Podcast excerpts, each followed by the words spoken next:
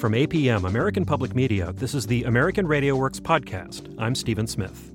40 years ago, in most American public schools, smart kids took classes with other smart kids. In high school, some smart kids took advanced placement courses. Now, if students tested middle of the pack, they were placed in sort of a middle of the pack classroom. And for the kids who struggled, the classes moved more slowly. The practice was called academic tracking or sorting. By the 1980s and 90s, tracking was generally considered discriminatory. Critics said that poor children got left behind, especially poor children of color. In the 90s, most teachers in public schools were not sorting students by ability, at least not formally. Instead, they were combining students in diverse academic classes.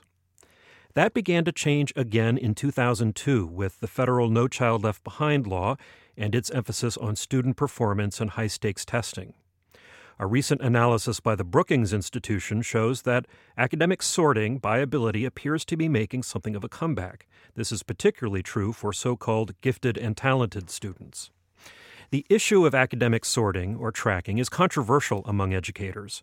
The author of the Brookings study says there isn't much research to prove tracking's effectiveness, but proponents say that ability grouping makes teachers more effective because they can tailor instruction to students who are all on the same level rather than having a classroom with a wide range of student capacities.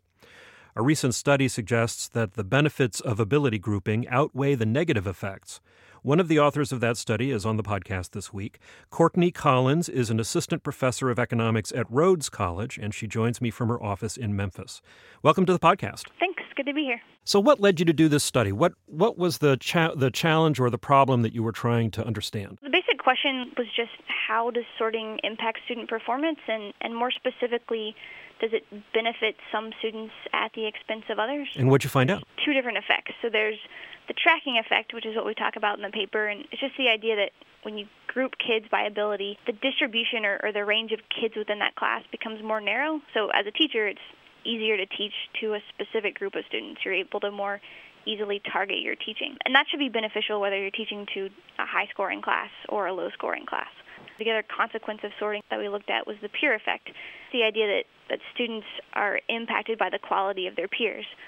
And this is great if you're a high ability kid because you're in a classroom with other high ability students and if you're a low ability kid this means that you're now in a classroom with with more low performing students so there was the potential that that could have a negative impact on the test scores. So we can't separate out the two effects. So we wanted to know just what's the net effect, what is it for the average student, and is it is it different depending on um, whether the student is high performing or low performing.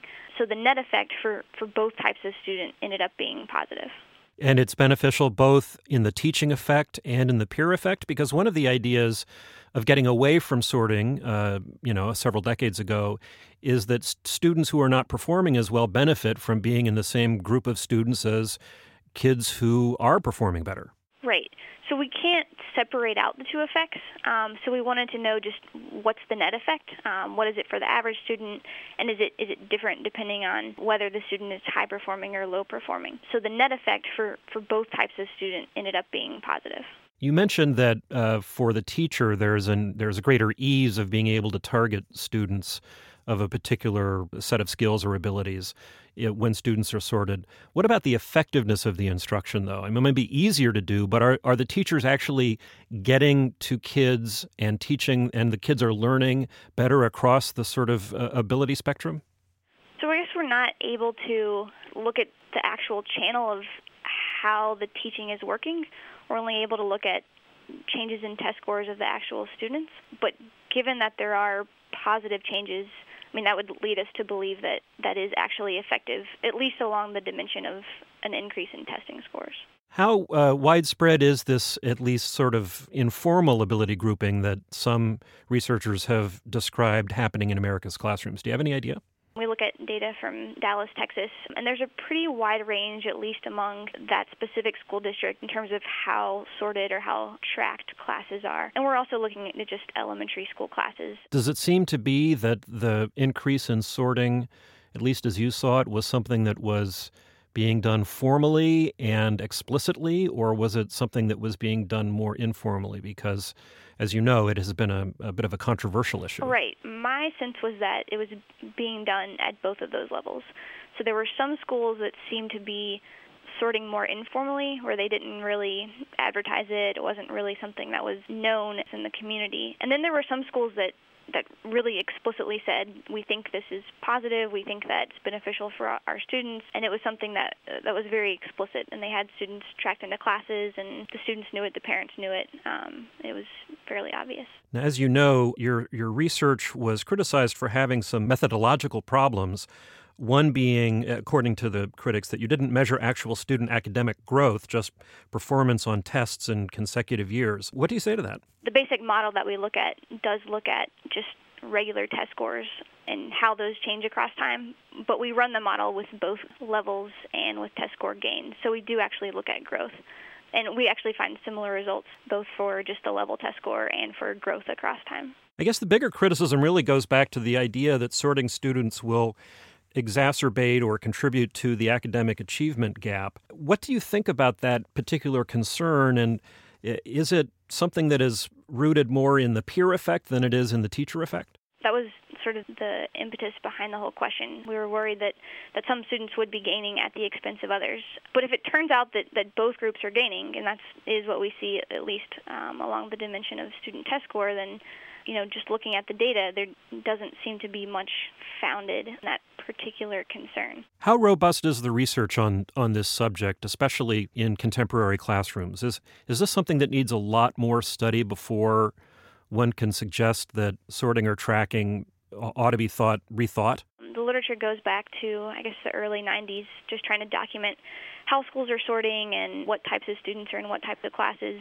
The more recent literature looks at, at the actual effectiveness of sorting in, in terms of its causal impact on student testing scores. I think in terms of actual policy making, in terms of implementing policy in the classroom, I think it's important to recognize that you know, each of these papers asks a very specific question. You know, we're, we're looking at test scores specifically. We're looking at the impact one year, two years out.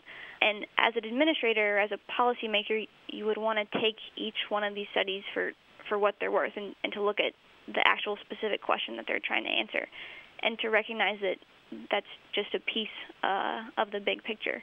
So, in terms of actually implementing this as a policy, as someone who's an administrator within a school, you would want to recognize that that's just you know one small piece of, of the bigger question. Well, how clear is the big picture at this point, based on the research that's been done?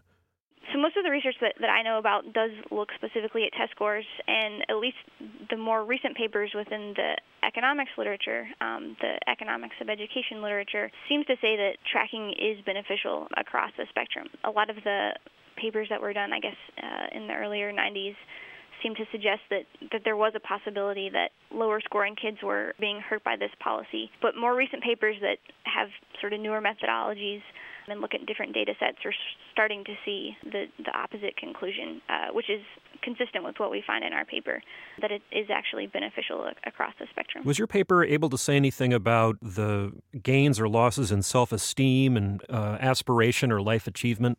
Among students who are in sorted as opposed to unsorted classrooms, or is that yet to be studied?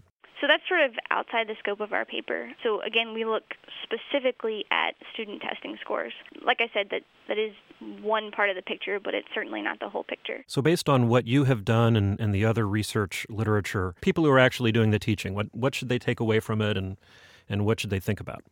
Of the bottom line of our paper is that students do benefit whether they're low performing or high performing. And so, addressing that question, there is a concern that those lower scoring kids were hurting while the higher scoring kids were benefiting.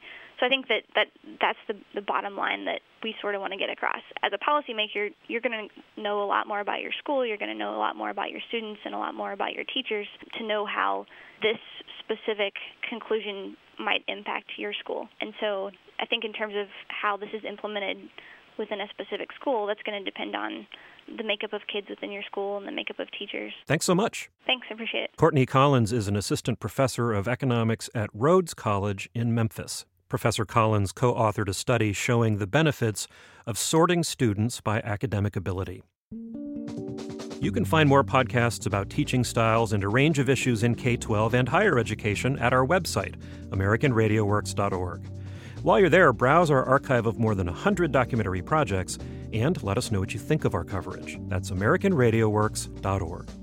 You can like us on Facebook at American.RadioWorks and follow us on Twitter at AM RadioWorks. Support for American Radio Works comes from the Spencer Foundation, Lumina Foundation, and the William and Flora Hewlett Foundation. I'm Stephen Smith. Thanks for listening. This is APM, American Public Media.